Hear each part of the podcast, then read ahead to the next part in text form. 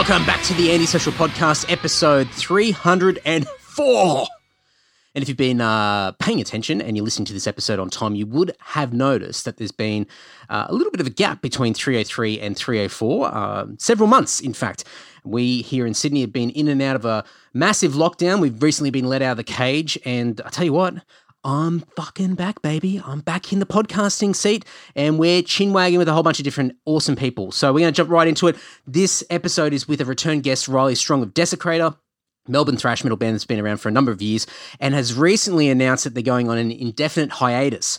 So stay tuned. Uh, Riley's going to talk about all this in this chat. Uh, Riley's pr- been previously on the uh, podcast uh, episode 133, and you can also listen to previous episodes with drummer Jared Roberts, episode 271, and Andrew Hudson of Harlot fame, as well as Desecrator on episode 300. Uh, lots of stuff there to check out. Go and check out the latest Desecrator album Summoning, and you can go and see them if you're in Australia on their tour in January, which is going to places like Sydney, Melbourne, Brisbane, Adelaide, uh, bloody Warrnambool, Ballarat. Uh, Gold Coast, Canberra, Albury, Newcastle. There's a whole bunch of dates over at desecrator.net slash tour, but I'm going to have everything in the show notes over at andysocial.net or andydowling.net. I've almost forgotten how to even do these intros now because it's been so long. But I am back. I am back. And also, uh, before we dive into it, go to patreon.com slash Andy Dowling. I've reworked the tiers, all nice and cheap, $1 and $5 tiers. That's it. And it's a great way to support the podcast. But enough crapping on from me. Please enjoy this great chat with the legend himself, Riley Strong. There's a lot happening. Um, I think I've got a I've got a, a, messenger group chat in my phone that says Desecrator Final Show as the group chat. Wow. And that's weird to look at every now and then. You open up your messenger because you get a nice little get a nice little endorphin releasing ding from someone sending you a message, and then you see Desecrator Final Show, ding, and you're like, oh yeah, that that's a thing that's happening. Um, so I guess that's the biggest overarching thing that's that's happening, Andy, is that um, after 12 years of uh, focus and, and pushing Desecrator's um, going into a different space. I of all the bands that I would expect this to happen, um, you guys would be pretty far down the list. Uh, you know, just given given what you guys have done over the years and how hard yeah. you've sort of been, you know, working working at the whole thing and and that focus and you know the way you guys talk about it and new album and all that sort of stuff. Um, you know, part of it is not a surprise if I could make assumptions, but um, but yes. I think for you guys, I was certainly shocked. Um, I mean, mm. was this something that you guys have been sort of toying about for the past several months or the last year, or what? What's sort of the yeah, look, mindset? It um, it uh, that.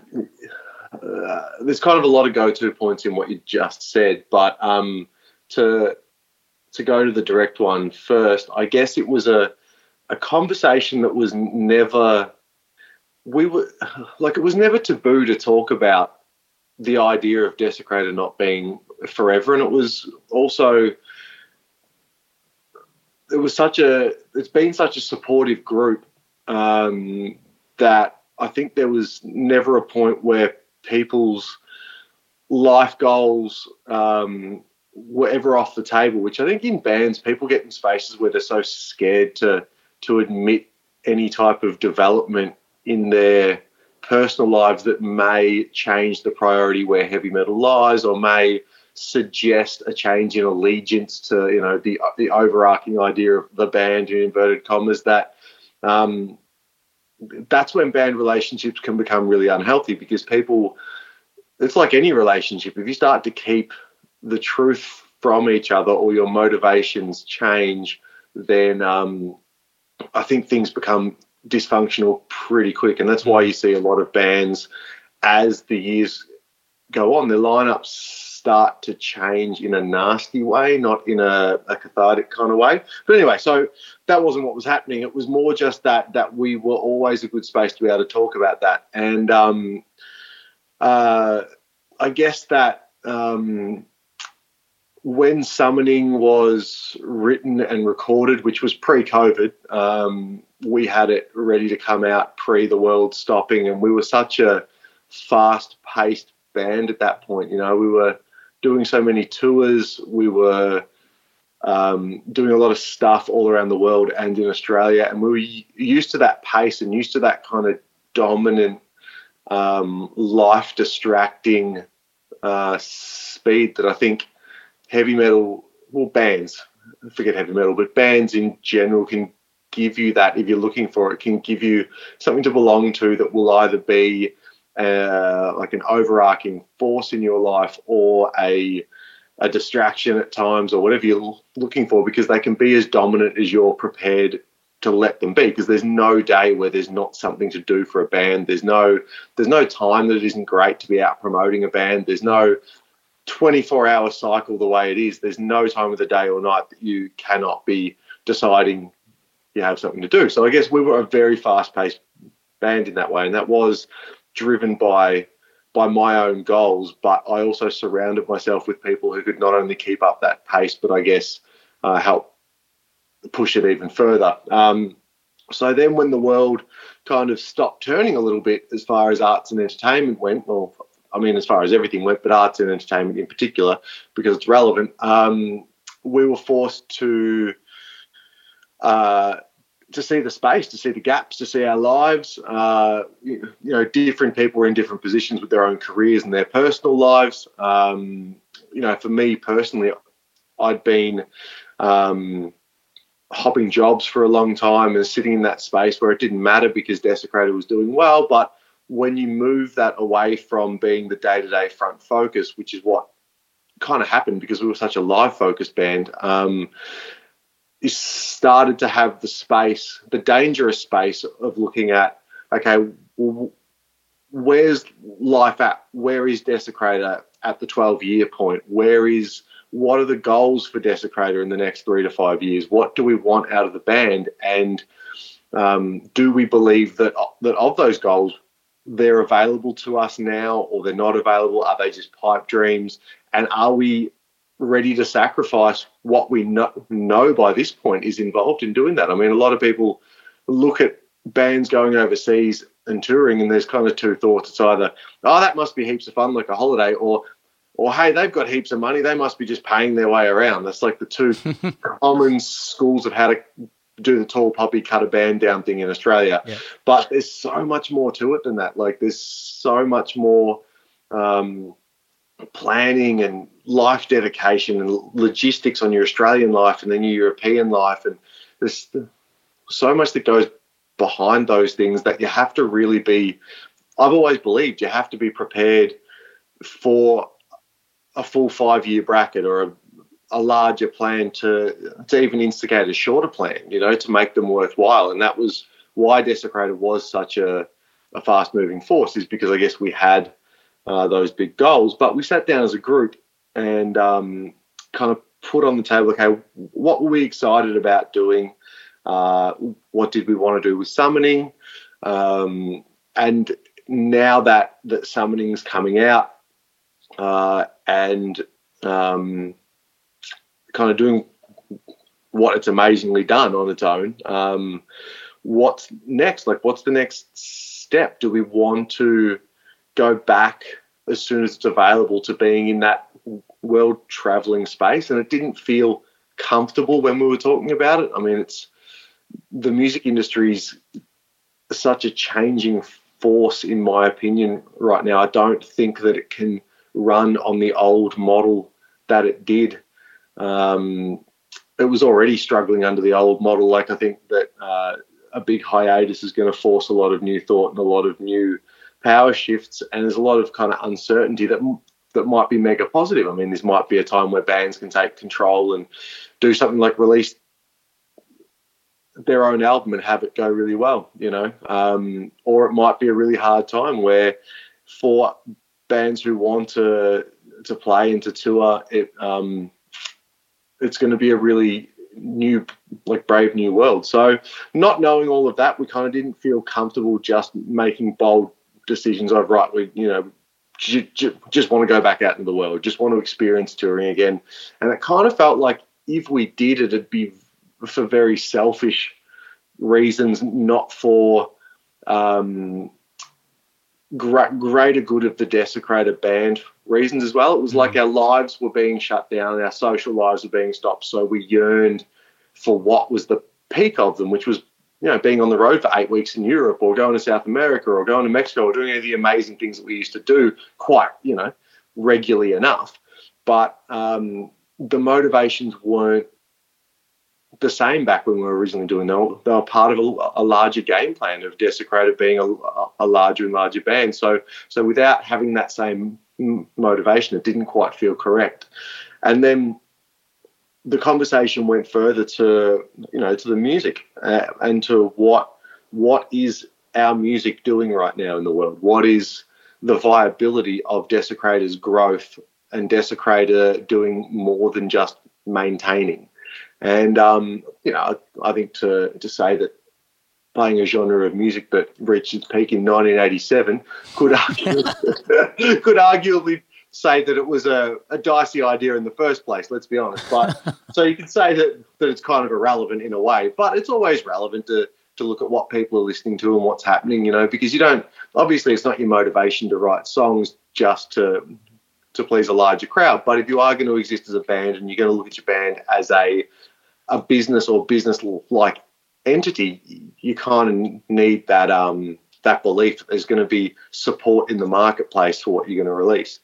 Um, so that was, you know, we can't answer that question, but it was something that definitely came up. But what did come up that was really nice that that I guess has never been up for debate in Desecrator as a group is that uh, as a creative process and as a creative outlet, um, n- nothing's changed like the the enjoyment of creating music, creating summoning and releasing summoning has been been a great high point for this band, which is strange to say because it's been at a time where not a lot of bands are getting high points, and you wouldn't expect to find one. But the way that this album's come out, um, the the gamble we took on releasing it on our own, while all the record labels we'd been talking to were too scared to do anything or put any money behind anything because the market was so unsure, we um, just kind of fronted up and went, we believe it's time to do it. And to watch it go, to watch it recoup, to watch it spread, to watch the reviews come out,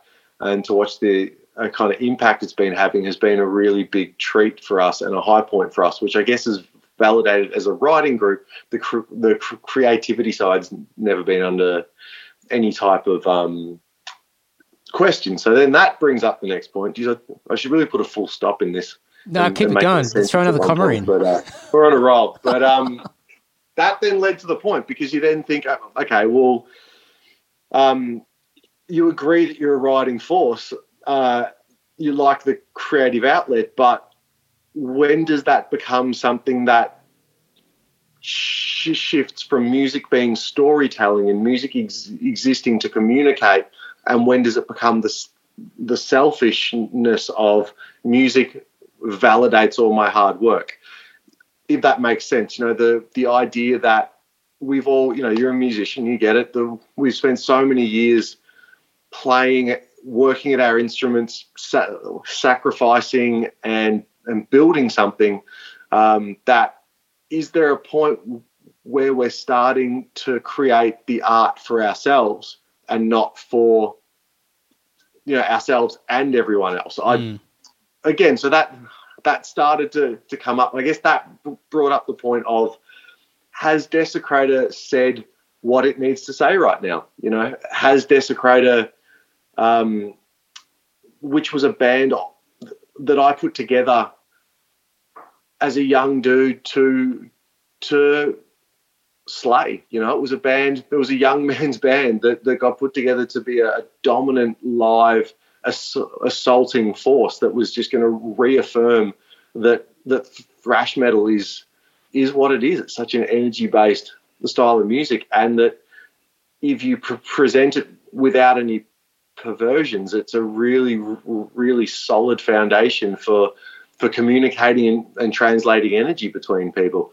Um, so I guess we kind of reached the point where we weren't in that headspace anymore, and I felt that if we weren't in that space, releasing more music under Desecrator at this point would feel like the re- the reasoning had shifted, and then I'd be afraid that that we'd be releasing diluted comment. I mean, how many times has a band, to your ears, released an album that felt like it wasn't for you as a fan? Mm.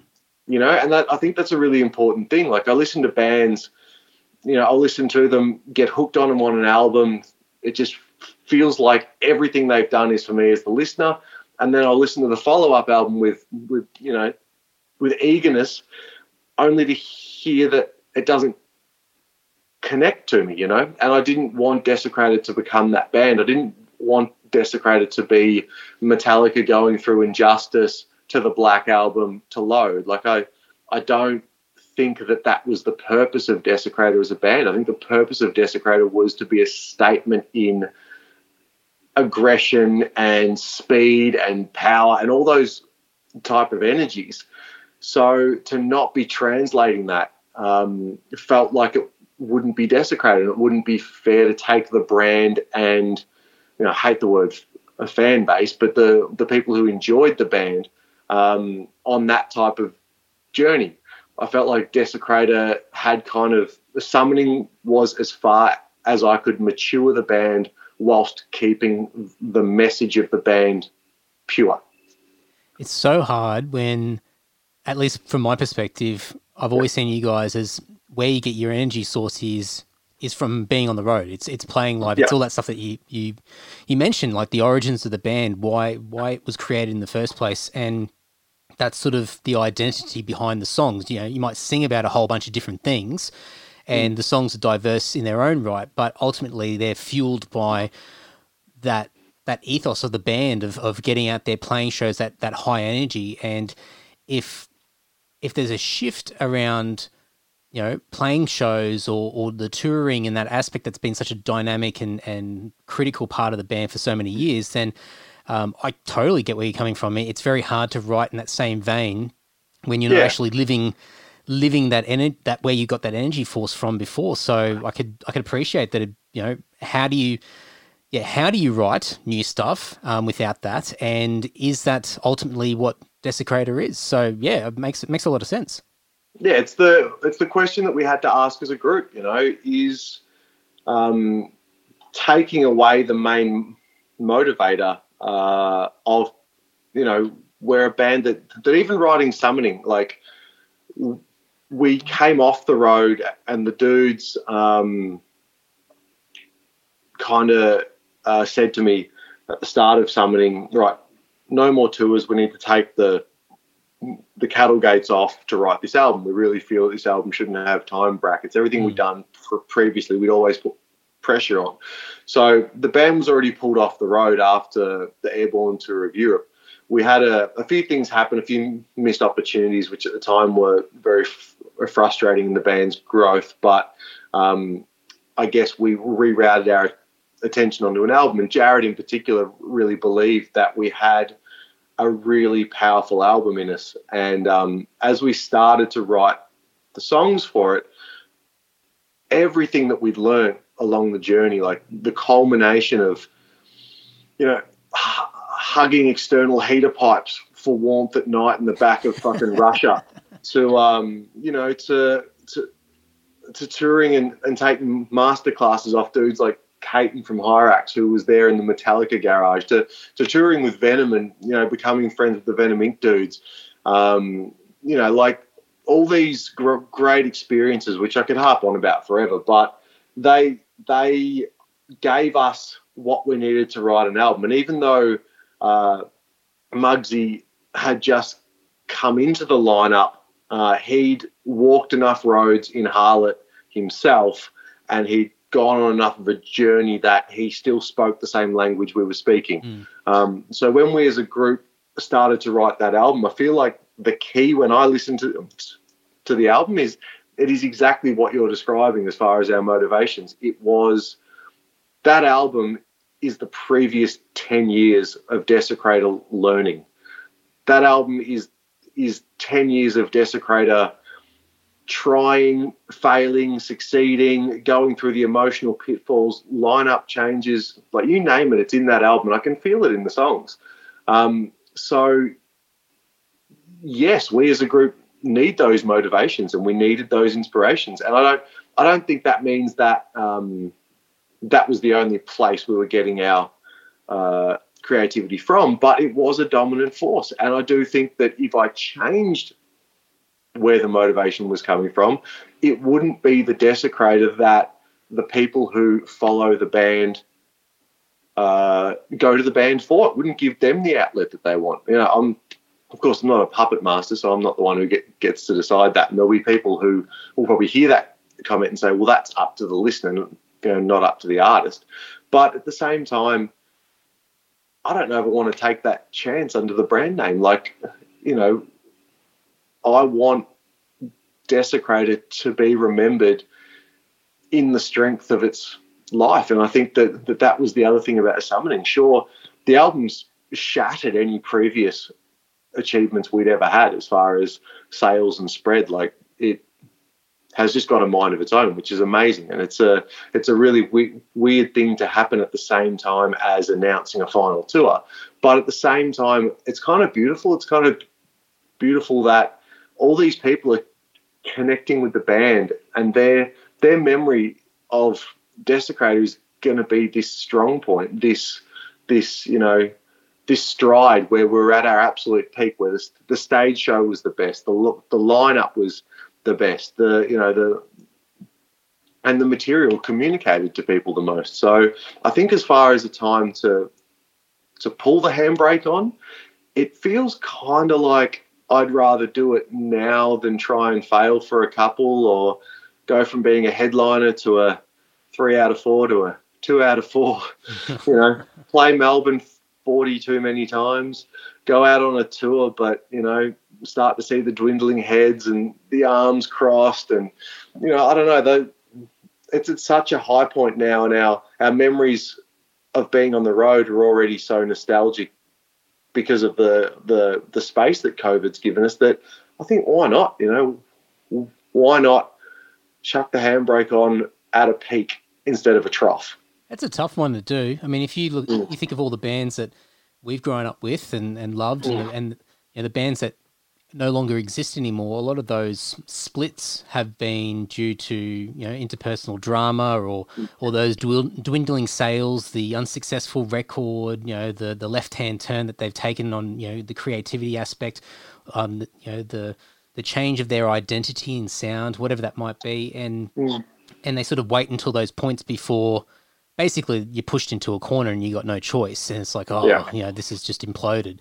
And I think yeah. I think for you guys to sort of have the self awareness to sort of be thinking about all of these things and sort of using it as an exclamation mark to sort of say, you know, this is the story of the band, um, mm. and you know everything's running great as it is. And due to all these things that you've been talking about, um, you know, it's a it's a safe opportunity to be able to sort of yeah, uh, put that full stop on on the band as it stands right now, uh, without compromising the legacy that you've created and, and all mm. that history and that hard work by sort of letting it fizzle out or, or leak out of the boat um, due to whatever those you know range of scenarios that so many other bands go through. Um, so I mean, it's a, it's I mean, a tough thing. It'd be so. It'd be really sad in in my eyes to keep putting Desecrator on stages and in front of people just for my own validation because I'd stubbornly decided that this is what I did. I think that's the wrong reason to pl- to play music. Like if if that's your motivation, let's be honest, you don't don't have to you know to call yourself a band. You don't have to ever get on a stage these days. And if the thing that that you want is just the validation of playing your instrument, then do it with your friends in a rehearsal room privately for the rest of your life. I mean, I romantically think that Desecrator will, will still get together occasionally and play through old songs and have a time, but I don't think that we need to do it publicly. I think that's for us privately. I think that's something that we can share at a rehearsal room, you know.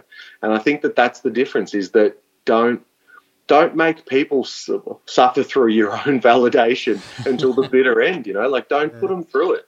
And because your loyal fans and your loyal friends will, they'll keep coming, and I think you owe them more. There, you know, we've talked about the the power of the ticket holder before, mm. and the fact that I believe that the ticket holder is you are there for the person who's invested the money in your band. So give them only the best that you can. Give them absolutely the best. Don't go into the oh yeah, but this guy left and we got this guy. He's not as good, but he was the guy who wanted to do it, so we got him, and we're pretty much the same. Don't give them that version of your band. Don't give them oh, but my wrist injuries are so bad that we can't really play our songs anymore, but we're still going to play them and still going to charge you to come in. Don't give them that either. Just only give them your best, and when you can't give them your best, realize that it's not about them anymore. It's about you, and you need to make that decision. You know, I think that um, there's so many ways you share art with people um, that staying in that one space too long is just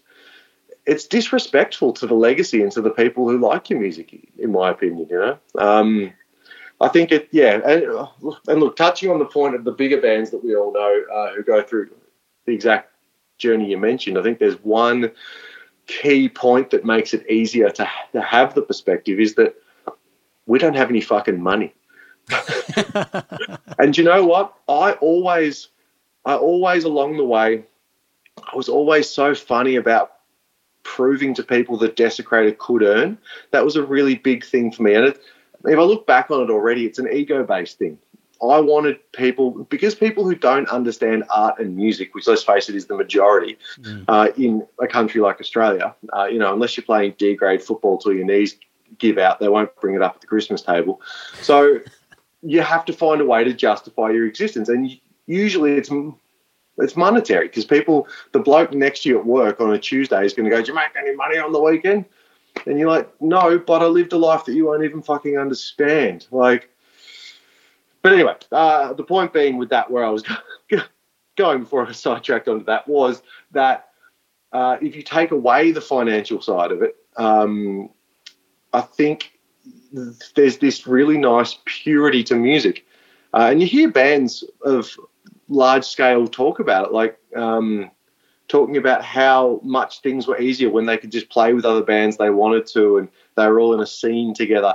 And then they all got too big, and all of a sudden it was political who they played with, and, the, and they had to get this much money, or they were through a booking agency that took this much, therefore their guarantee had to be this much, or they had to get on this package, so their label buys them onto it, and they owe the label that much, so they've got to earn that much on the road, and all those things dilute and complicate the the joy of of music. They don't take it away; they just change it. They change it into being very grid lined and having to have drive. And Desecrator got into that space because of my keenness for Desecrator to succeed. We needed a certain financial target in order for the band to keep going, but we never reached the point that anyone was pulling a wage out of the band. Everything the band earned just ran the band. The band was an entity that, that could run. And I mean, that in itself is an achievement as an Australian band, but it was something that always kept me very lean and honest about my motivations of Desecrator because it wasn't like we took a show because I wanted an extra 500 bucks in my pocket that week.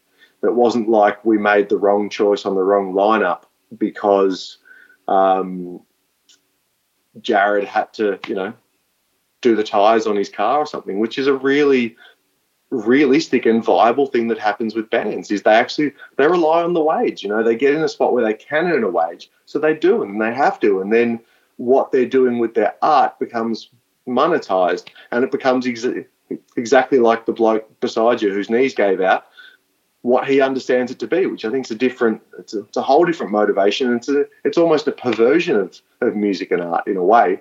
So because we never got in that space, I think it was was easier for me to be able to sit and um, and decide when the end point should be, or when the point that we we stop should be, because there was n- nothing except for my own motivations and goals and our goals as a group to guide that decision, you know. And I, I kind of feel lucky for it. Like it's a strange thing because, you know, everyone wants to be in a famous band and earn heaps of money. But the first thing you learn when you're in a band is there are no famous bands that earn heaps of money. They're actually all just bands earning money. But anyway, uh, that's a different conversation as well. um, the point being that uh, I think we kind of ended up in a good spot uh, with that. That Desecrator ran itself but didn't run us. We've always felt in control of what Desecrator did, and I think a lot of bands get out of that space the minute they involve um, the growth that's needed with labels, with booking agents, with money essentially. That's it. There's a lot so, yeah. of responsibility and fulfillments, things that you know, commitments that yeah. you've made, and you've got to you got to be good to them. You have to do. Yeah. You know. Yeah, definitely. and that's you know the, that's cool. It's a it's a rat race that I that I actively want, wanted to be part of for years, but um, I think uh, yeah, it's it's really hard to keep a perspective once you, you're in that rat race. You know, once you've got those cattle gates on, um, it's not easy. You know. So, like listening to you talk through all this, like there's a lot of rationale behind it. Like it makes sense. Like 100 percent makes sense, and I can certainly relate to it. Just from you know the ups and downs of being in a band for for so many years, you know, and just seeing, yeah. and especially you know, I think I think a lot of musicians over the past you know 12 months or so have you know whether they like it or not have been forced to sit back and and think a little bit about where they sit in their life and, and what what are the priorities and and why do they do what they do? You know why are they the person that they have created over the past you know 20 years or whatever it might be leading up to sort of the last 12 months? But i mean how hard has it been for you to sort of get to the point of rationale now and the way that you sort of internalized it and processed it now because it all makes sense. I mean, it's it's beautiful the way that you're explaining it, but I assume that it hasn't been sort of you know you mentioned earlier you know at the beginning of the chat like you know you guys have always been open and honest you know with mm. each other about you know where people's motivations are and make sure everyone sort of is doing the right thing by the band and, and each other. But mm. I mean, was this a bit of a tough thing for you guys or, and yourself personally to sort of tackle with properly when the, the thoughts started to become more prevalent? it was a strange it was a strange process because the conversation kind of happened rather quickly and decisively. Um,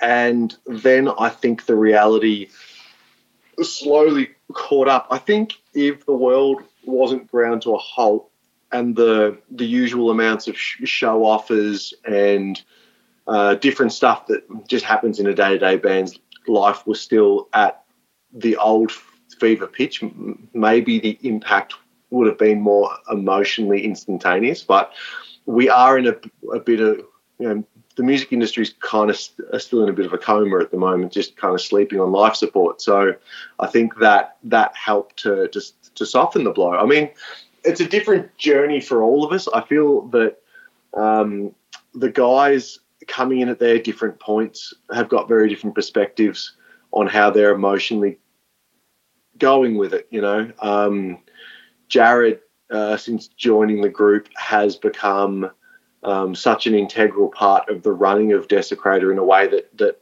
I hadn't ever allowed another member to be, uh, which was completely necessary because I was tapped out when he joined the band, and he's helped to grow Desecrator to a point that I don't believe I would have been able to without the help of someone. Um, you know, Jerry came into to, to what arguably was the peak time in Desecrator, travel wise, but also sacrifice wise. So he's given up, you know, uh, given up a lot to be a part of this group um, in the time he has. So I feel his connections very different as well.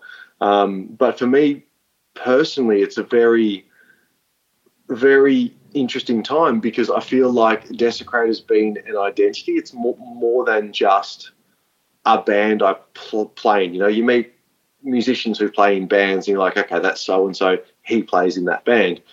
I don't think I'm that guy. I think I'm, hey, that's Riley from Desecrator. That's kind of been my known point, even down to the stupid haircut on my head for a lot of years, you know. Um, so I've, whether I was hungry to be in that role or whether people just put me in that role, my relevance to a lot of the na- national and international community is Riley from that band. Um, so the idea of taking away that relevance is fucking terrifying. Uh, it's exciting at the same time because it means that growth to to what version of yourself is going to come next once you take a, away that that you know current version of yourself. But it has been a hell of a journey to catch my emotions up to the rationale that i knew was there. Um, from the start all the stuff that i've mentioned felt right and we could talk about it together as a group but that doesn't mean that anyone's emotions were ready to admit it to themselves. I think um, when the tour first got announced, that was a big thing. Uh, you know, dropping it publicly was a double-edged sword. If it felt great, like a weight off my shoulders to just get it out in the public, um, but at the same time, the other cutting edge was it's real now. You've done it. You know, it's out there, and there's no going back. Um, so it's been a journey in that way. But I guess I feel, and the band feels, really helped along by the reaction that's come out uh, since saying it. You know, we were in a nice space where people were really uh, complimentary about summoning and people were really enjoying the record. And then to drop something like this short, to watch the shocks, one thing, but the the kindness that people have shown us as a band and the, the things people have been saying about their experience with Desecrator and what Desecrator meant to them, what, you know, interacting with us, what our music has done for them in their life has helped the emotional side of it because I guess it's made me firm in the belief that I'm not doing this and gonna go like, oh, but if we just had it, or oh, but we didn't quite jump that hurdle, or oh, but we didn't quite get as far on that. I truly feel that we've made the impact that I set out to make. And I mean, that's an important thing to, to touch on is that when I started Desecrator, I didn't have, I didn't have just an omnipresent idea of band, big, famous. It was a specific band started to be a specific thing. I, I, I put together, a, I wrote a bunch of songs and I put together a band to be a, an international touring thrash metal band. That was its entire goal. And everything that we've done since then suited that goal. So to look at my tick box list, I think we ticked a lot more boxes than were ever on the sheet in the first place. You know, mm. I've gotten to meet the majority of my idols. I've been to countries I never would have thought. I've met people who have, you know, bought and supported our music uh, in parts of the world that you know just, just blow your fucking mind. And I've I've spent so much time playing shows and meeting people in Australia, which was the original goal. I wanted a band and I wanted to connect with people and I wanted to be as cool as all the bands that I grew up idolizing. I put bands on pedestals.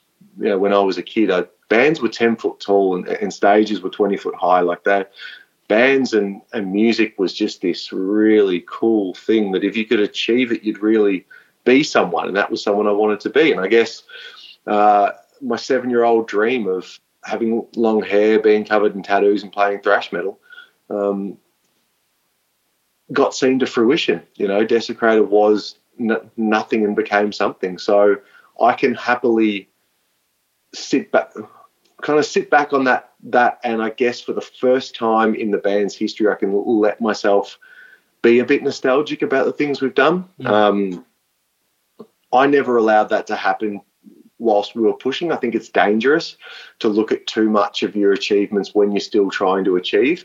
Um, I don't like kind of getting comfortable too much. Um, Whereas I think we've allowed ourselves to do that now. And I think as a group, even though it's quite emotionally challenging to put to bed something that unites us and that, that brings us together as, as people and that has given us the peaks of our lives, um, it also, those stories and memories and achievements won't ever go away. And they'll only get perverted over time and turned into way bigger crowds and way better gigs.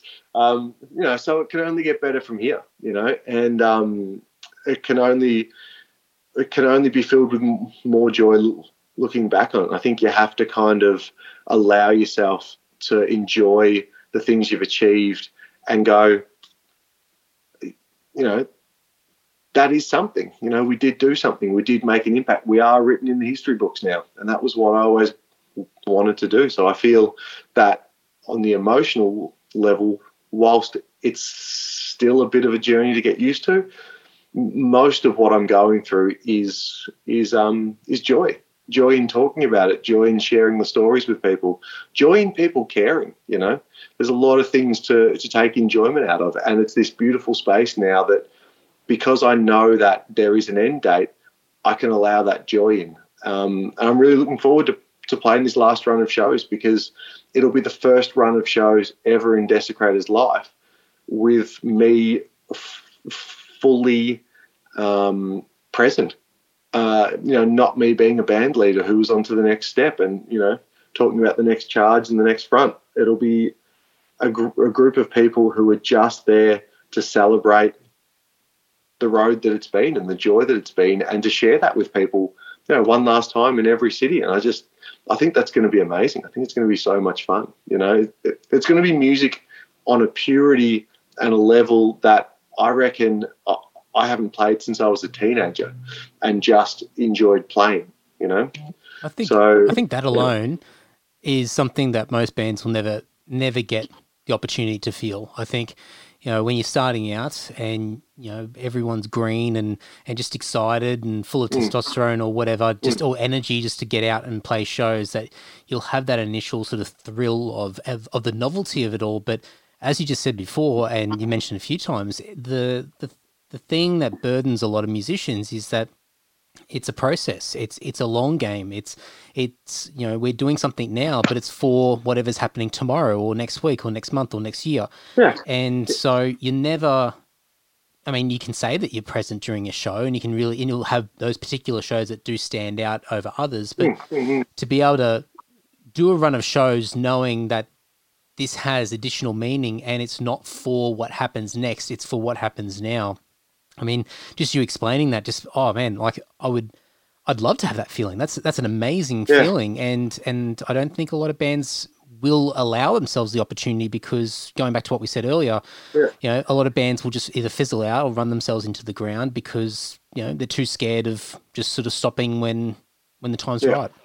Yeah, I think by the point that that you would reach that point, you're not in a healthy relationship with the people around you anymore, and that robs you of that point. And I think that that is that is one of the greatest joys about this decision. And I guess it's something that that's kind of hard to translate to people who aren't on the stage side of the interaction. Um, you know, the, there's been a lot of shocked people, and a lot of people have contacted me, which has been amazing. Like just even the fact that they feel affected enough to reach out is is completely humbling. But um, it's hard to explain the difference between what have been these amazing tours that we've done and what have been great shows. And you know, I've got got memories of of spine tingling, hairs on the back of your neck, things to for days, but they're not.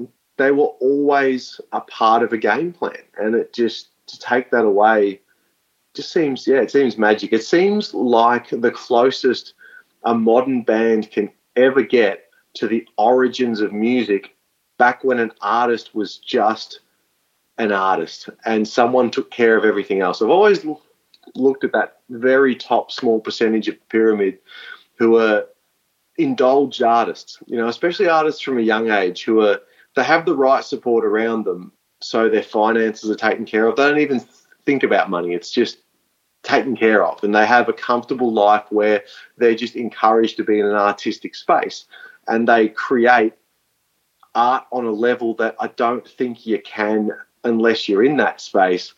Um, and there's this kind of beauty where they just exist to create art and there's none of the the stresses of the money and the labels and all that we talk about before that is now in a band's face. They don't even have it in their face. It's just taken care of. Someone just says everything's sorted, and that's all they have to believe in. I think this is probably the closest I'll ever get to that space because by the time we get out on these shows, um, everything will be taken care of, you know, um, so that we can just actually enjoy the space, enjoy catching up with people, enjoy playing with bands that we've known known along the way.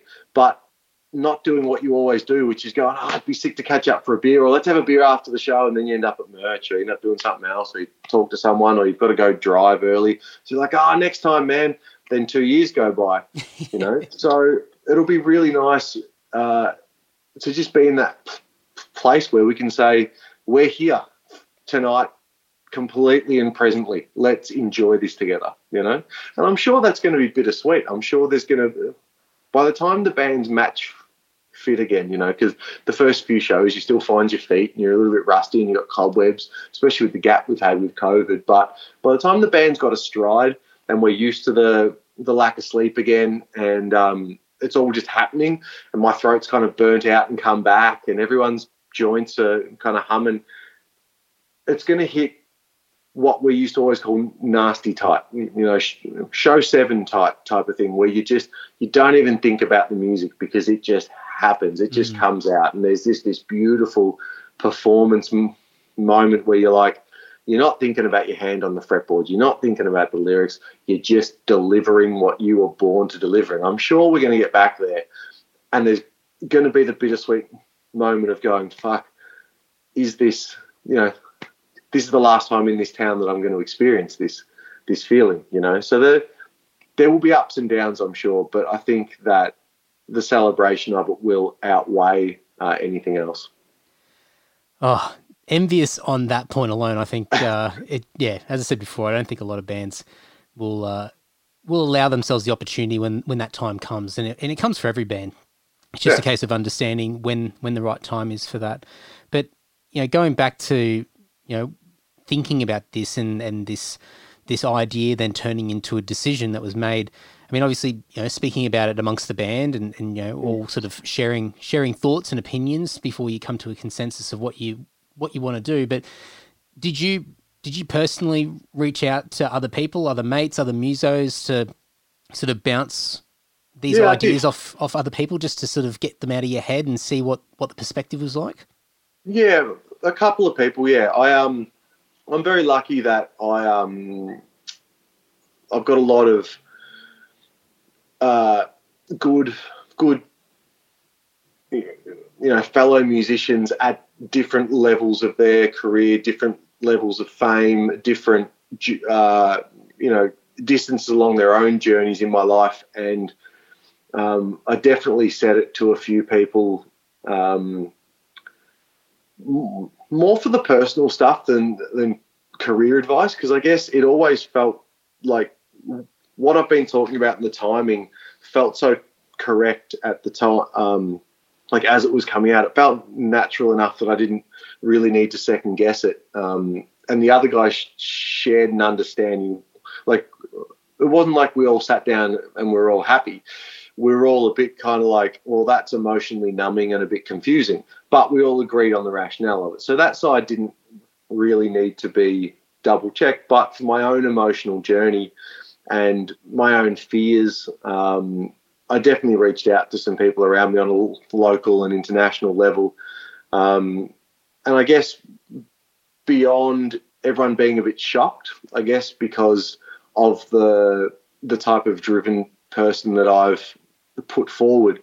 Um, everyone kind of came back with great advice on, you know, what they thought about their end or what they thought the journey might end. And it's funny how once you start talking about it with people who are seasoned, you know, people who've lasted past their 30s, people who've lasted in bands past the 10 year mark, um, you all have very similar outlooks, even if you're not agreeing on doing the same thing, you all have very similar outlooks on on the reasons and the motivations for these things. So it was nice to validate that a bit, um, and to kind of have the people I could bring in on that decision. Um, no one told me I was fucking crazy, which was re- really nice, um, which is good. I mean, either people just quietly thought it, but, but you know, but I was resolute enough that they're like, oh well, he's fucking no point telling him he's crazy. No point telling a crazy man he's crazy. Um, it was either that or it just made enough sense that no one felt the need to say, but have you thought about it this way? Or have you thought about this? Um, or maybe people were just really excited to see Desecrator finish. Um, you know, maybe they're like, "Fuck, it's about time those guys fucked right off." I think I think uh, anything. I mean, I, I just I, I sort of put myself in in you know another person's shoes, and I think if someone's you know expressing themselves in a way which comes across as very uh, not just well thought out or, or even rational, but just there's there's a genuine approach to their way of thinking and, and why they've got to the point that they're at. And and it's like anything in life. If if you're if you're finding that things aren't the way that you would like them to be, or hmm. um, mm. you're not you're not 100 percent satisfied, or yeah, it's just it's just not it's not motivating you in the same ways that you were looking for this to motivate you. Then I mean, you know, from my point of view as a as an outsider, I mean, who would I be to to hmm. attack that or or to challenge that apart from you know making sure that um, you know maybe there's an awareness yeah. of, of what the what the consequences of a decision are, but ultimately, I mean, if somebody feels something, you can't you can't mess with that. Mm. I think you got and yeah, yeah, totally got. Otherwise, you're in denial, and that and that goes back into all those scenarios we are talking about before, where you know you just keep plodding along in denial yeah. and. I've definitely had a couple of a couple of people uh, have the reason we used indefinite hiatus, uh, which is something I wanted to touch on, I guess, is um, as opposed to breaking up. I think breaking up has such a negative connotation to it, and it implies unhappiness and it mm. implies unrest. And your mind, I don't know, but my mind instantly goes to there's trouble, trouble in the group. There's, you know, they've had a falling out or some, you know, someone's fucked it. Mm. Um, so I didn't want to touch that term. I wanted, and I guess I feel like as Desecrator's been me and I've been Desecrator for so long, I feel like it'll always exist on some level. Like I might be being a bit romantic here, but the idea of Desecrator existing going forward, like I listen to to more bands that aren't together than bands that are together. I reckon uh, personally. So I believe that the Desecrator exists for as long as people want to hear Desecrator. It doesn't mean that Desecrator has to exist as an active band to exist in that way. And I guess I tried to say that in the hiatus press release is that as long as the music's there, as long as people enjoy the music, and as long as people still grab a t-shirt out of their cupboard, as long as people still chuck it on at a party, um, Desecrator still exists. Like that's that was my number one goal with this band was to to make something that, that made an impact that was beyond me. Um, so I feel like it's a hiatus in a way that it's a hiatus because I'm taking away the live entity of the band. I'm taking away the front of the band, um, but I'm not taking away the band.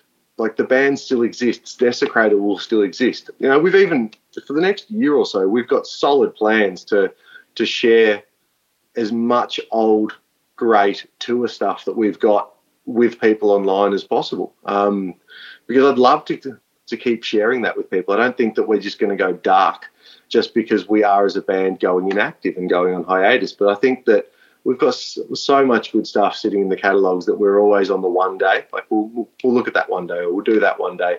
And I think that, that it'll still be fun to to to keep the socials active and and to, to to communicate with people. I think a lot of bands, to my eye, do that really well, where they don't use it to, to stay active.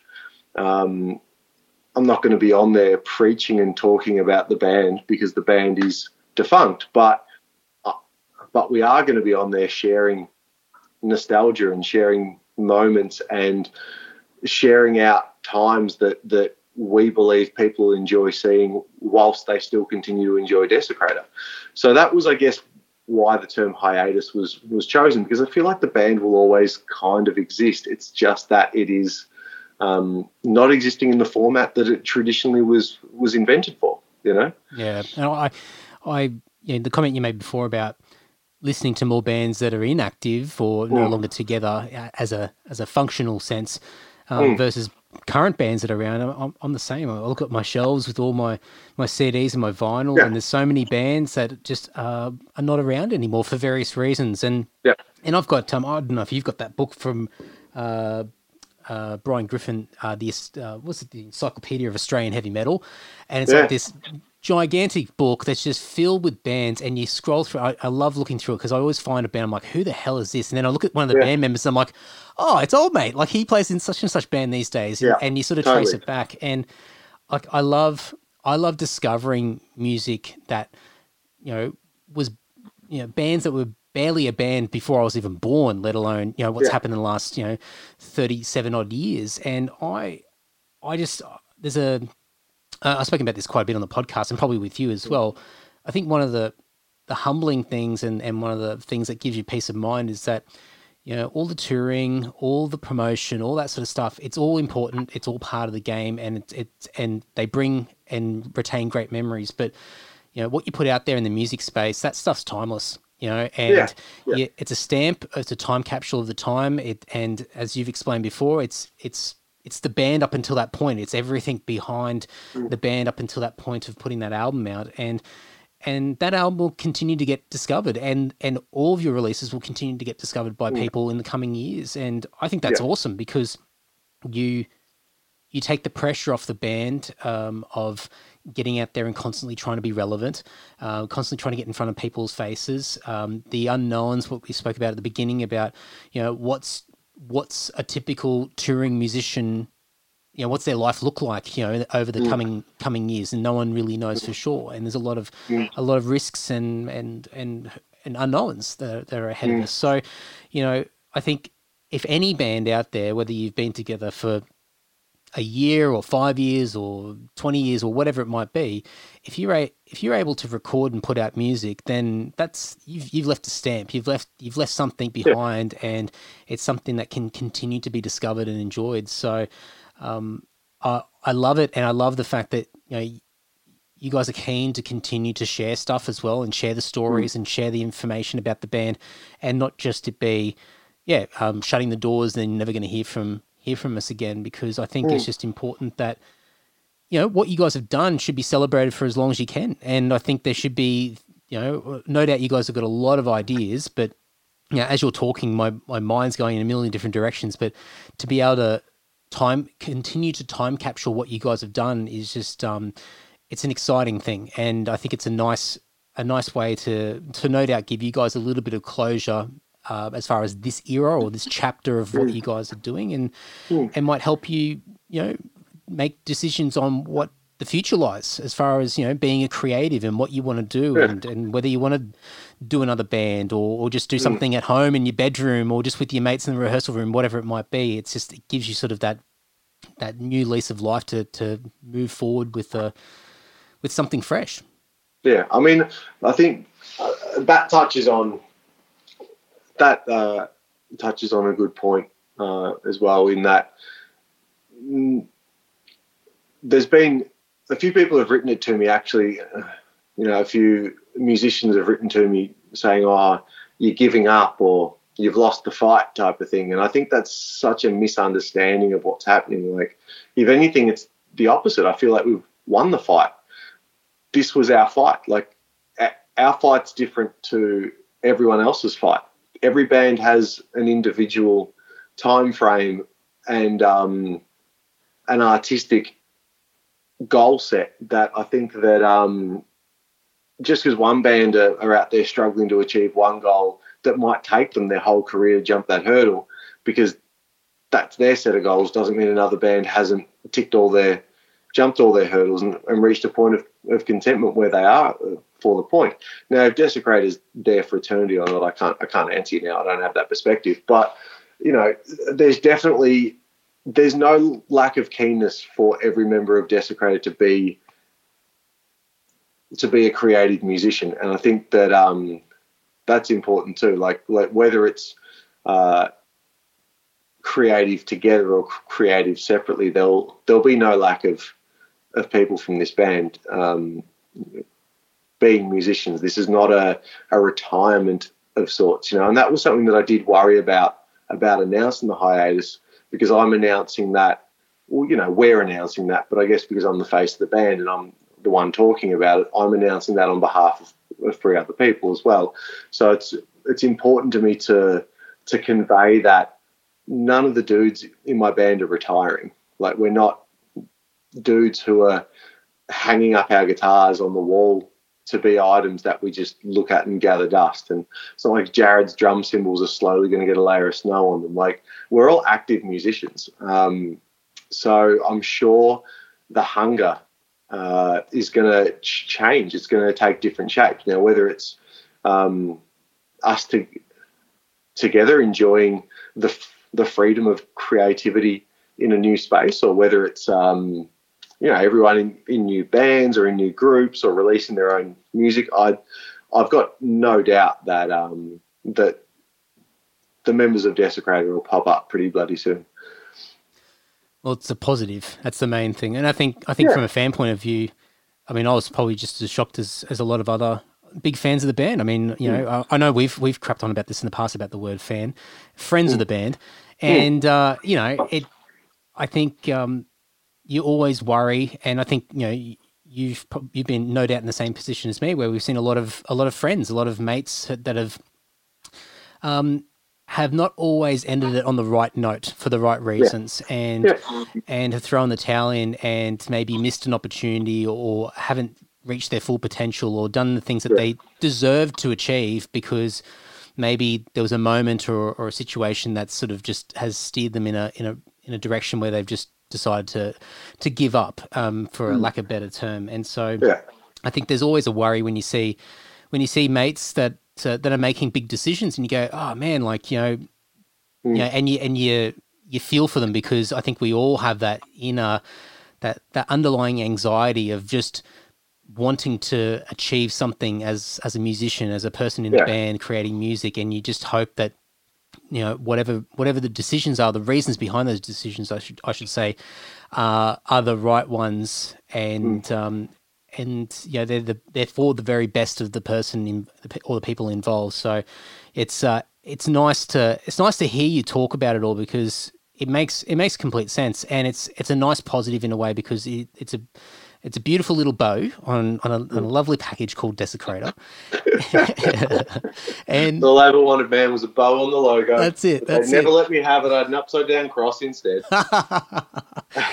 and and now and you know once you know, over the coming months and, you know, going out and doing that, that final run of shows, which will be uh, amazing. And then having sort of whatever the future brings after that. And I think that's just, it's just all positive and, and, um, it's encouraging and, and probably a little bit inspiring f- for probably fellow musicians to listen to because it sort of just gives everyone a bit of deep down assurance that, you know, we, we can make bigger decisions and we don't have to keep doing the same thing over and over again when you know, sometimes the external elements start to change and we don't always have control over the situation. So, yeah. I guess that, yeah, if there was anything, you know, unlike other times where I've done done podcasts and interviews which have had a motivation, I guess I've always felt um, like I wanted to to um, be helping the greater good in these type of conversations. This one's a little bit more self-absorbed because it is just talking inwardly about us as a group. But if there is one thing that I think it, would be healthy to convey to other musicians, and even just the understanding of, of, of people who listen to music and enjoy bands and follow bands, like like adamantly follow them release to release, as opposed to just flippantly turn them on and off, um, is that it's okay to think outside the stereotype of what a band's progression has to be, and it's it's okay to make your own decisions and write down your own goal lists, and they don't have to be what Metallica's were.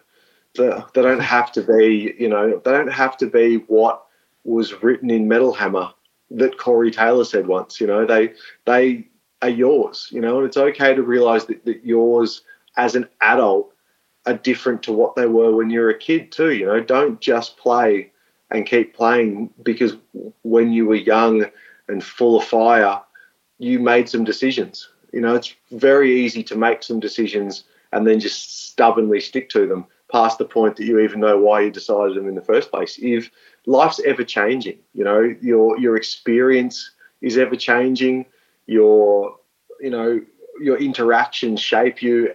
And as a musician, if you aren't open to those those ch- changes, I think you're ch- cheating yourself out of creativity at the core of it. You know, so admit these things to yourself and don't don't let your ego get in the way of something that might be potentially scary. Whether it's taking a left or a right turn instead of going straight ahead, whether it's you know taking on new artistic endeavors or or ending old ones that are comfortable or just shaking the tree and seeing what falls out, don't be scared of it. Because if this process has taught me one thing, it's that um, with change and with the fear and with all of the anxiety and everything that comes along with it, is amazing creative inspiration.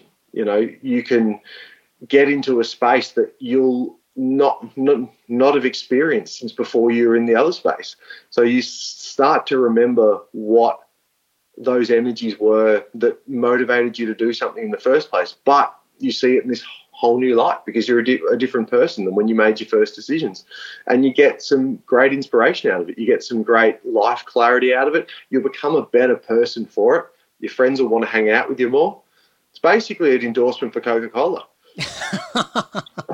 so, you know, you will run faster, sleep better, fuck better, and you'll just be a better dude, you know, or, or woman. uh, just make you know make the big calls. Don't be scared of it. I think that's a, a really important thing to to do in life. I love it. Know? Yep, yep. Uh, hundred percent agree with that. And um, and it's something that I think a lot of us even struggle just to get the awareness in the first place, let alone make mm. the decision to actually shake things up and and take those risks. And and a lot of the time know, once you do take those steps, then they're nowhere near as daunting or as overwhelming as as you have made them out to be. Of course. Um, so, but it's um, but it's a case of just trying to have them front of mind and, and just know that at any stage, you know, you can make decisions. And if mm. something's not hundred percent or it's not firing firing on all cylinders, mm. then then make an adjustment and don't be afraid to to hold out and yeah. and continue to sort of chug along. Um, you know, not at full capacity. I think as an artist, you have to like you, you have to really ch- challenge the space you're in if you want to continue to create. Um, because if you're not creating from a present m- moment, then what are you creating? Like if you're creating from a, a, moment that was in the past, then you're not there anymore. So how are you even going to translate it? And if you're creating from a moment in the future, you haven't li- lived it yet. So what are you going to have to say and how are you going to know that's what you got to say until you actually get there? You can only create from the moment you're in. So identifying yourself with the present um, i think is vital as an artist and recognizing that sometimes the present isn't comfortable. Sometimes it's not going to be what you thought it was but sit with it and um, explore it and realize what it is and make the necessary steps to make sure that you're you're right in that moment. You know? I think that's a I think that's a pretty good way to to round this chat out, out I should say. And um, yeah, a bit of Buddhist philosophy for the end of it. Yeah, why not? Why not? Leave everyone with something to think about. Just like, just sit there on the yeah. couch going, "Oh, okay, all right, I'll uh, I'll process that one." Um, so I think it's important because there's going to be plenty of time for people to make decisions and, and what they want to do. But um, there are some tour dates, the rescheduled ones for January uh, of yeah. 2022, just to really timestamp this conversation, because who knows when people are going to listen to this. But I no doubt majority of people will listen to this long before uh, mm. these shows roll around. So um, have you got dates in front of you? Because I certainly do. I can I can do the plugging for you if you don't have. Uh... Yeah, go on. I've got to do a few button clicks. Okay, all right. So what do we got? We've got uh, Jan- Jan- January the New 6th. South Wales is first, isn't it? No, no. Well, oh, hang on. Um, is Albury in New South Wales? Yeah, it is. It is. Yeah, yeah, yeah. there you go. It's on the border. I always get those two, Albury and Wodonga, mixed up. Uh, so Beer Deluxe in Albury on the 6th of January. Then you've got the Basement in Canberra on the 7th of January. Then uh, I can't wait to play to 30 people in Canberra and pretend it was 60 the next day.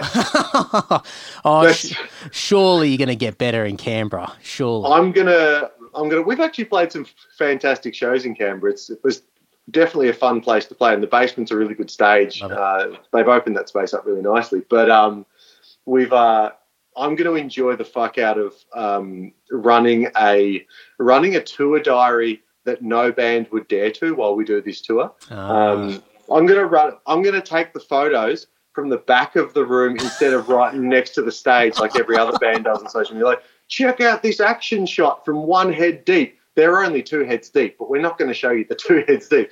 I'm taking them from the back of the room. That's my inspiration on this tour. I'm like, you know what? I'm just going to be be honest about who was at these shows, and I'm going to let people know the reality of touring in a band in Australia and how thoroughly and awesome it is, but what the reality is whether it's awesome, whether it's not, I'm just going to put it out there. That's a it's something I'm actually really excited about. I think it's going to be cool to like say, all right, this is what the venue lo- looks like in its honesty. You know, this is what the crowd was like tonight. But Jesus Christ, we had a lot of fucking fun with them. You know, I think it's going to be cool. So many bands try and avoid that like fuck.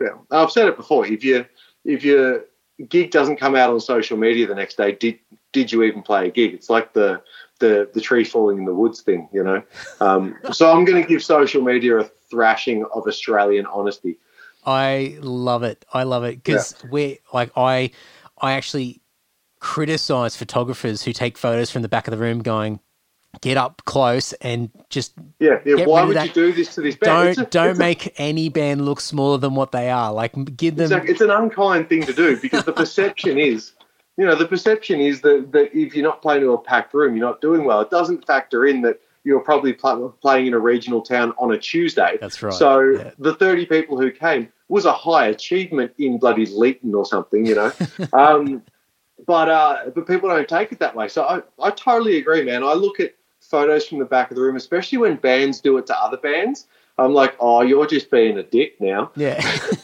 but but I can do it to my own band. oh, look, I think if you if you frame it the right way, just the way you explained it, I think it'll be it'll be beautiful because it'll be a nice message just to remind people of, of why we do what we do and why we yeah. go out and have fun and just be, and look to be honest I mean this is me talking purely from a selfish point of view and a, yeah. and from a punter but I'd yeah. much rather go to a gig that's you know a quarter full or half full than absolutely packed to the rafters because it's a pain in oh, the man, ass. It's, it's so it's so unpleasant. Yeah, and I can't get a beer quickly, and you know I'm just not enjoying it. And there's and there's always yeah. people there that you just don't want to be there, and just those gronks and all that sort of stuff. So that's me being selfish. But you know, if you're framing it from a you know just just a reminder to say, look, you know, it doesn't matter. Yeah. It doesn't matter who shows up. I think it'll be a nice thing. Yeah, it's, yeah. A, it's an empowering thing that I think hopefully it'll let a few bands put their guard down and say, you know what, if if Desecrator are happy to to show joy from these moments.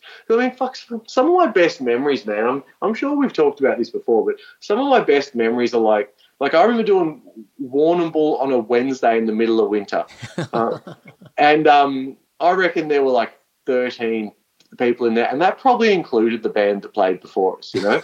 but of those 13 people, we had like one of the, the most fun and intimate and personal shows because you just I don't know, you just throw away the caring and you're like, right, this is for those people. They're, they're here. They've paid to get in. They're here. We're here with them. This is this is our night together. And like, yeah, it, those are sometimes the moments that stand out. So I kind of want to find a way to show people those moments that that empower those moments and don't look like empty rooms. They look like the few who were lucky enough to experience it on that level. Because I, I, truly believe in those moments because I enjoy them. You know, I've seen some of my favorite bands play to fuck all people and thought it was the fucking best. And it didn't make me think, oh, geez, my favorite band's a bit not as good. It made me go, fuck, I was lucky. You know? Yeah, definitely. And and there's nothing worse than going to a show to see a band play and the band you can see is totally disappointed with with the turnout and you can yeah. see it in their performance and you go yeah. well hang on like uh, i paid I paid to get yeah. in, and so did the guy next to me, and and, the, and, the, four or five other people in the room. It, you know, it might not be many of us, but we've made the decision to come and see yeah, you. totally. The the money from our wallet is still going in your pocket to put fuel in your tank to drive to the next place that a few more people might come to. So you still kind of owe us a thank you and a good show. but yeah, I just think you know it, it's going to be nice to to again be present, and enjoy those moments, but to also try and sh- share those moments. But anyway, I interrupted. You said we're playing Albury. That's a starting point. We've got one show out for it. So Albury, and then and then you said you were going to get fuck all people in Oh, Canberra, but I reckon Canberra. I Yeah, reckon you'll you'll get a few. I reckon that'll go all right. Friday night in Canberra, uh, the 7th Mm-hmm. of Jan. Then uh, the following night, Saturday, the eighth of January, at Hamilton Hamilton Station in Newcastle. Mm-hmm. So Newey, Newey's got a good scene up there. And uh, then the Sunday, so you got a four run show. This is Mm-hmm. excellent. Uh, Frankie's Pizza in Sydney. Sundays at Frankie's always go well. So that'll be a nice one. It's a really fun vibe. Like I really hope it's hard in Sydney for a Melbourne band. Like I really find that uh, Sydney has always been a very clicky scene, and for different ways than Melbourne is. Melbourne's Yeah. a clicky scene for bands and for lineups.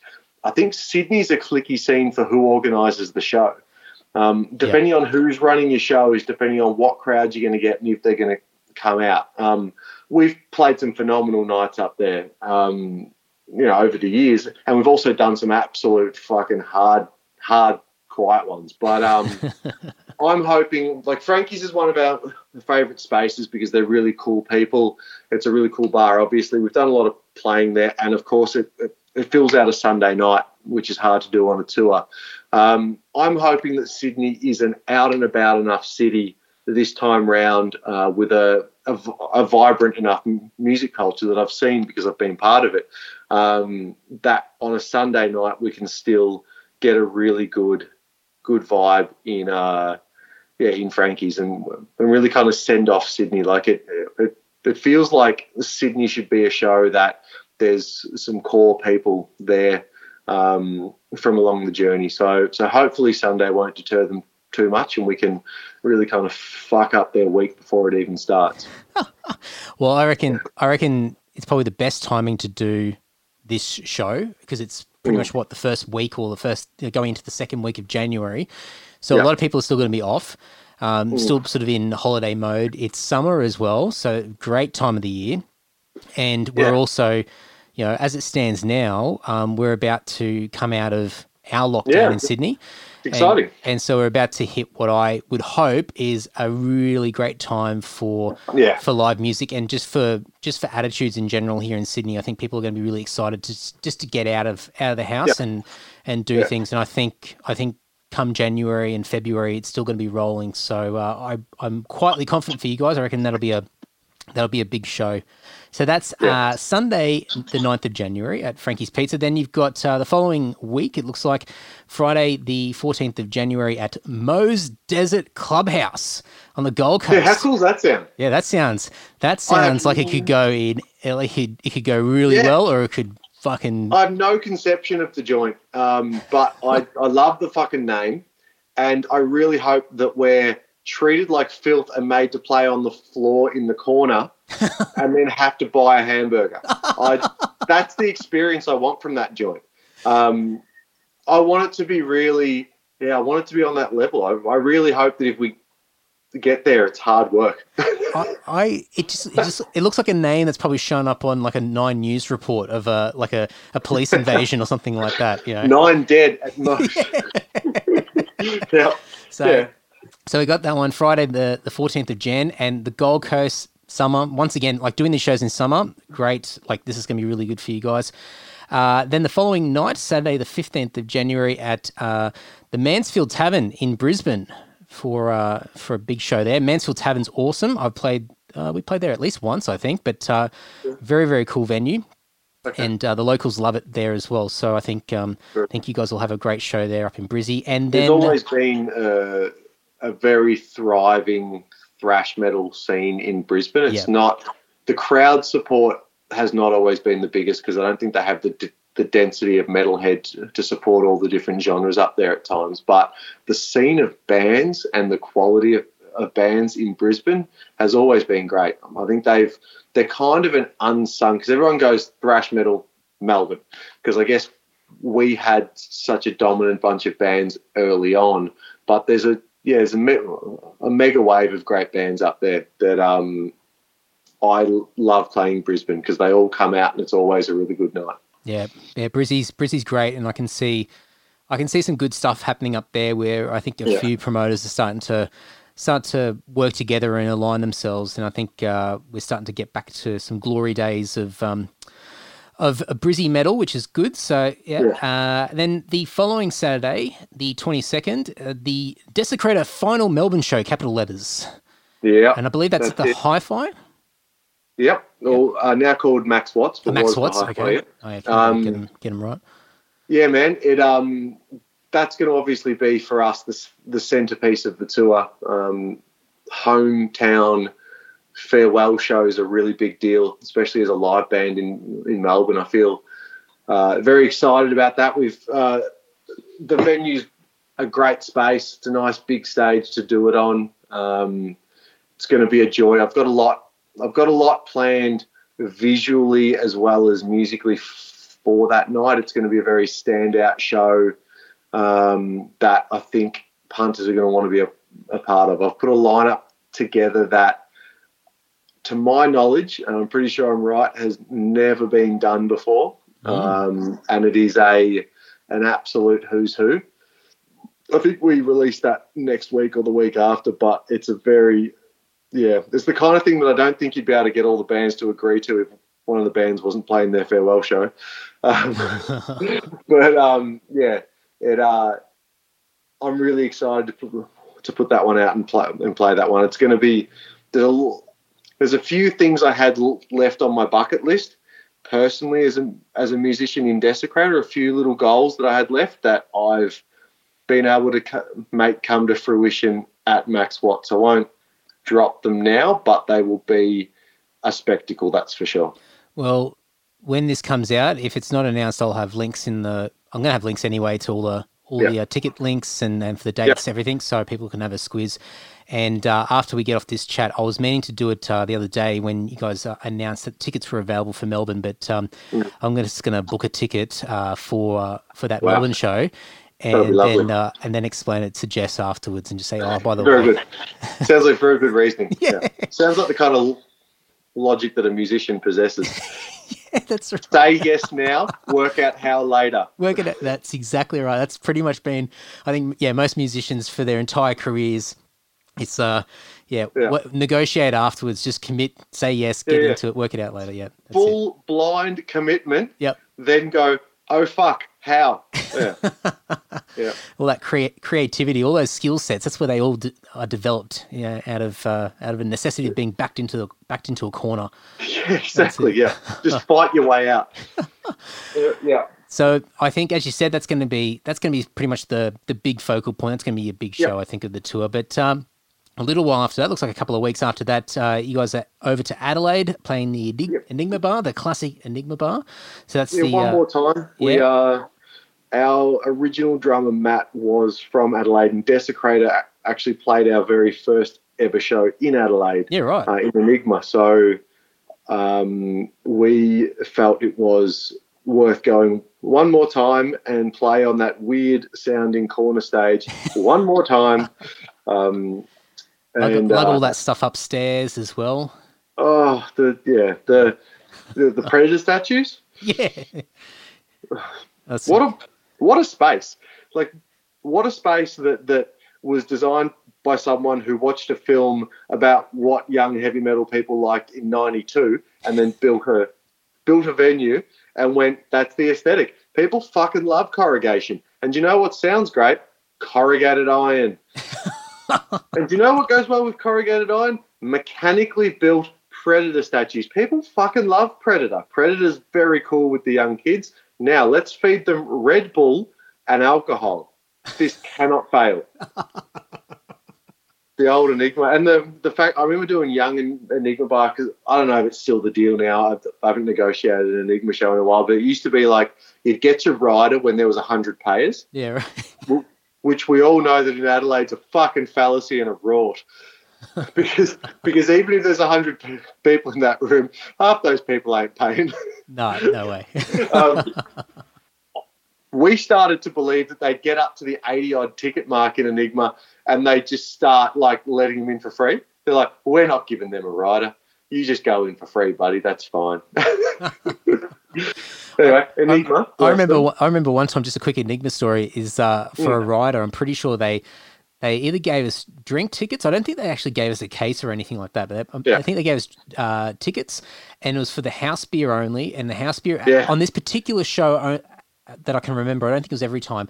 They had the House Enigma beer, and I tell you what, I mean, I've It's the ends of the kegs. Oh, yeah. I mean, I've had some rough beers over the years, Yeah. and uh, you look after a while, it doesn't really matter anymore because your taste buds go.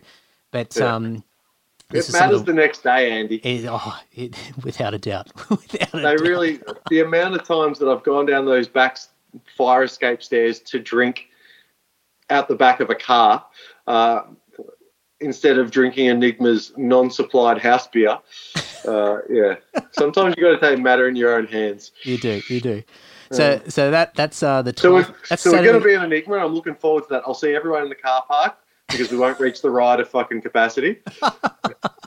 That's Saturday, the twelfth of Feb for uh, for my Adelaide mates listening in, and Yeah. then uh, the following weekend, the eighteenth of Feb, on a Friday night, is at Volta in Ballarat, Yeah. Ballarat Yeah. Central. Ballarat. Central. I've never heard of Volta before, but um, I'll be I'll be looking for a report after you guys play it. Yeah, I um, me neither. um, me neither. But uh, I, yeah, I, I don't know. Fair, I'll let you know. Yeah, all right. Ballarat's always been a bit of a mainstay for us. Early Desecrator, um, there was still quite a dominant scene in Ballarat. Um, there were a lot of bands. I mean, a lot of Victorian bands. There's a big lineage of metal from Ballarat. Um, that I feel has kind of not been as present for the last few, few years. There's definitely bands coming out of Ballarat, but I feel that they haven't carved a hometown identity in a way that, that they did in the damaged era type of thing. But um, there were some re- really great shows in the early days there. So we kind of starved it a, a little bit in the in between years, but we thought it'd be really nice to get back on this tour and get back down there and hopefully get a few of the geriatrics out and um, yeah, kind of give them all shoulder and, and neck aches. So we'll, we'll see how we go. But Ballarat, I think, will be cool too because it's a nice little drive out of Melbourne. And it's always there's something about the the vibe of Ballarat that suits heavy metal. It's got you drive into all the old kind of bluestone bridges and that that heritage of the of a, an industry based town, and it kind of suits the way heavy metal looks to me. So I like going there. Yeah, we um, I think we've only ever played there once. We played at um, what was that place, the Co- uh, Corova Lounge or something like that, or whatever. Yeah, yeah, Corova was the stop. yeah, Yeah. and uh, yeah, great experience, and we've always meant to go back there, and well, never say never, but uh, yeah, bring on bring on Volta in Ballarat, uh, and I'll I'll I think actually, actually, I think Volta is Corova. I think Oh, that's the new name? name? for Corova. Oh, cool! think yeah, so. excellent venue then. And if I'm totally wrong, the band's ending, so who cares? We'll report back on that one. I We'll can see. spread misinformation. I'm you allowed. totally, you totally can. And look, to be honest, to be honest, you're going to be taking a photo from the back of the room anyway, so Exactly. we'll we'll find out for sure. You'll all see what the stage looks like. Yeah, that's right. and then uh, last show on the list uh, that I've got in front of me is in Yeah. Warrnambool uh, at is it Wannon Wannon Rooms? W- Wannon Rooms. Wannon Rooms. Wanon, Wanon. Wannon, Wannon, Wannon Rooms. Uh, Oh, I've never no. been to Warrnambool before, but uh, you mentioned before you had a stellar show there in the past. Uh, so, any any expectations coming into this one? I um I'm actually really excited uh, for Warrnambool because it's the last show of the tour. So technically, it's the last Desecrator show um, of this group and of this time. So we that just happened by pure routing. It wasn't a choice, but it's a choice that we're embracing. You know, it's a Bayside city. We're you know Bay Area thrash. That makes sense. Um, I think that it's going to be cool. We've got some we've got some key friends who come out of Warrnambool, which I may try and influence to play a role in this experience. And that's all I'll say on that. Um, I can leave people guessing at that one, but um, I think it's going to be cool. Um, the tour package that we're touring uh, with for these dates is, of course, Harlot, um, who, who I feel like if you know Desecrator, you know Harlot Mm. um, and the Ascended, who are uh, a band from Warrnambool originally, so it's their hometown show too, which will be good for them. It's their album launch. Um, they're kind of the, the newer band on the package with everything to gain, nothing to lose type of thing. So I think they'll be keen to to to put in a good run at Warrnambool. Um, and yeah, I've I've got to again if it's it's the last night. Um, we're definitely going to have a lot of Desecrator crew coming from Melbourne to, to Warrnambool that I already know about, and I've got some some ideas up my sleeve that I really would say if you're in driving distance from, from Warrnambool, we're booking hotel rooms. We may stay a few days. It's going to be large. well, I've I've already pulled up Google Google Maps. I'm having a look to see. Oh, it's three. It's about three hour drive from Melbourne. Not too bad. Yep. I mean, if you go on the speed limit, That's good, especially if you get you know if you get a couple of mates in the car so that you share the driving. Yep.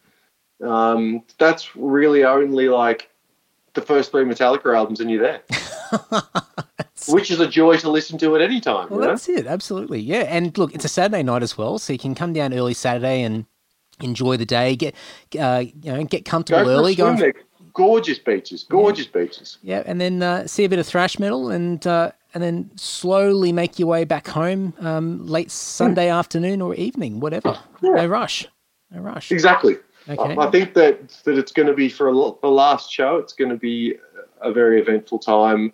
I'm sure it'll be a very emotional time. There'll be tears. Um, but yeah, it's very cool. I'm looking forward to it. Love it, love it. I'm I'm almost. I might have to try and twist an arm again, see if I can go to Warrnambool for the first time ever in my life. I've got Great fu- town. You'll love it. You'll never leave. I've got a, I've got a funny feeling that uh, I might end up being just a uh, an, an extra part of the Desecrator tour in Jan- in January and February. Just looking at these dates, I'm like, oh, I could probably go to that. I could probably go to that. Man, hop in. Hop Yeah, in. why not? Why not? Learn a song. Play. Oh, Jesus Christ! Just, just, Why can just, it- just join the band.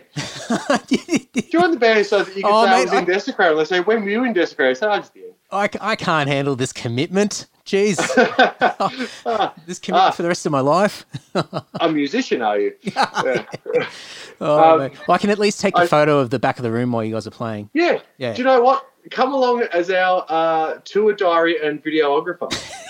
we'll do a, we'll do an anti-social live tour diary where we talk through daily the reality of being in an Australian band, the reality of touring Australia, the reality of Australian venues. We can really debunk a lot of stuff for younger dudes.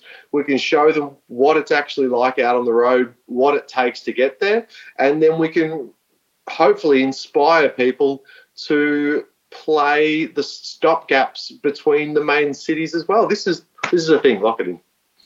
All right. Well, that's We need corporate sponsorship. Well. I think that I think uh, that's a that's a perfect place to wrap up this conversation and leave everyone hanging. is, is you not committing to my idea that's going to take you heaps of effort? Hey. just, just my wild idea that I've just uh, publicly thrown out into the marketplace that um, involves me not doing heaps, but you doing heaps. but you know what? Like in typical fashion, where a lot of these ideas usually uh, stem from or, or eventuate into, uh, they they sound pretty damn good, and you end up finding yourself in over investing into into a crazy idea that might not really bring a lot of a return, but ends up Yeah. being a lot of fun. So who knows? Oh, the cogs are the cogs are already turning, mate. So whether it's Yeah, that or a, heavy metal. or a version of that, who knows? But um, I've got a Yeah. feeling I'm going to pop up at least a couple of times on this tour. Sounds good. All right. Good stuff, mate. Well, uh, desecrator.net, desecrate on the socials. I'm going to have everything in the show notes, and uh, people can uh, pick up the new album, Summoning. It's a it's a hell of an album. I'm really really impressed. I'm big a big fanboy of the album, and uh, will continue to spread the good word of Desecrator uh, long after you guys stop playing shows, and um, and no doubt people will listen to this uh, this chat in the years to come as well. So uh, howdy for those people uh, listening in the future as well. But uh, any any uh, parting words, Riley, before we uh, just Uh, look, I just I think it's been really nice uh, to have this conversation and get it out in a format that was comfortable. So thank you for providing that for me and providing me with a platform to do that on. Um, I think that uh, it's a really nice thought that people are going to pause their lives to l- listen to this, um, and for that, I've you know I've always been mega grateful of anyone who invested any time or you know, bent their ear to Desecrator. So that's something that I will never forget or never stop to appreciate or never uh, not be humbled by. So, yeah, for, for anyone who's sat through the drivel to this point, um, well done, and um, probably find some better content for the rest of your life.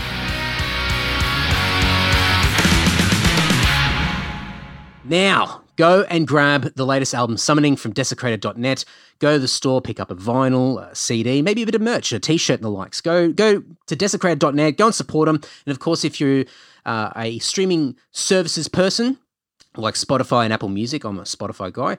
Uh, go and find the album on there. Share it with your thrash metal mates. Uh, find the tracks on YouTube as well. Share them around and uh, add the songs to your favorite playlist. Get the album out to as many people as you can. And uh, at least from my point of view, after listening to this chat, um, having this chat with Riley and listening back to it, I'm more passionate than ever to help them end this chapter on the biggest and highest note possible for them. And I think they've already uh, achieved a lot of that with the release of this album, which, in my opinion, is one of the best Australian metal albums to come out in quite a long time. So get behind it, check it out, support it, give these guys a bit of love. And if you're in any of these places in Australia in January that we spoke about, go to desecrator.net slash tour. There's tickets um, that you can buy.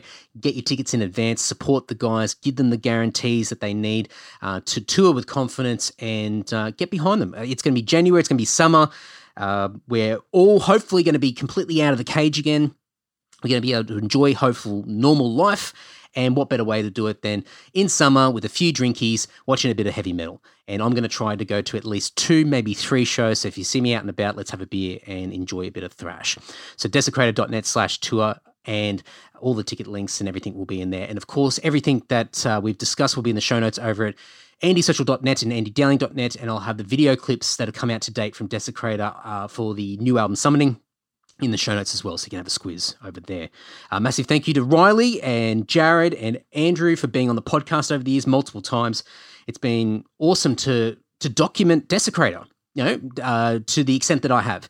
And irrespective of what happens in the future, it's it's cool to time capsule the band and the musicians and to do it, you know, as I mean, it wasn't meant to be this way, but we've spoken about this quite a bit in the past with different guests on the on the podcast. But you know, just a little bit of documentation of Australian music, Australian musicians, Australian metal on the podcast. And while the podcast is not a music podcast as such, and I speak to lots of different uh, people from all walks of life and different backgrounds, um, it is part of this is you know documenting uh, a community that's really close to me, and that's Australian music and Australian metal. And we've had lots of amazing people on the podcast so far, and many more to come. So stay tuned for that. Now, I have not recorded an outro for uh, whatever it is, three and a half, four months, whatever it's been since the last episode. So I'm a bit rusty and I should have written out some notes beforehand. So I don't really know what I'm going to waffle on about here, but I'll try and keep it short and sweet. I think the main thing that I just want to share with you guys is that I've revised Patreon. So go to patreon.com slash Andy Dowling. I have reduced the tiers down. So we've just got a $1 tier and a $5 tier, and that is fucking it. There's no $10 tier, there's no $20 tier. And as much as I appreciate the support, and those additional dollary dues from these legends who've been supporting me. Um, I just want the numbers. I just want I want to simplify this. I want to have as many people supporting me as possible. It's not so much about the dollars, um, which does help and does help sort of take the burden of you know, monthly expenses of running a podcast, website hosting, podcast hosting, uh, gear, editing, all sorts of stuff. There's a lot of lot of money that sort of goes into it but that's kind of okay. I'm happy to do it because I've been doing it for so long. But what I want is that is that sort of ground support from from you guys. And so if you can spare a buck a month, get behind it. Patreon.com slash Andy Dowling. It's a great way of supporting. And the $5 tier will just be a nice little warm and fuzzy additional amount. And uh, I haven't worked out whether the Crazy Talk episodes are going to be just for the $5 tier or for both.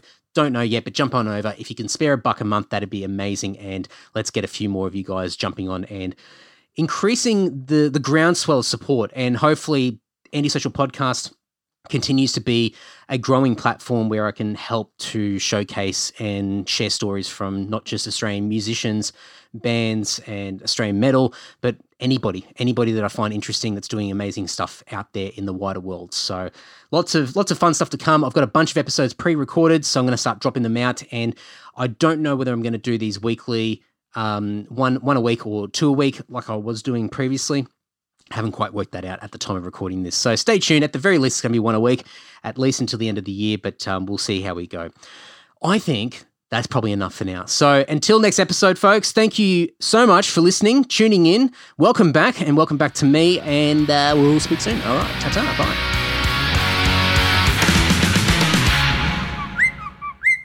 Larry. Larry, please.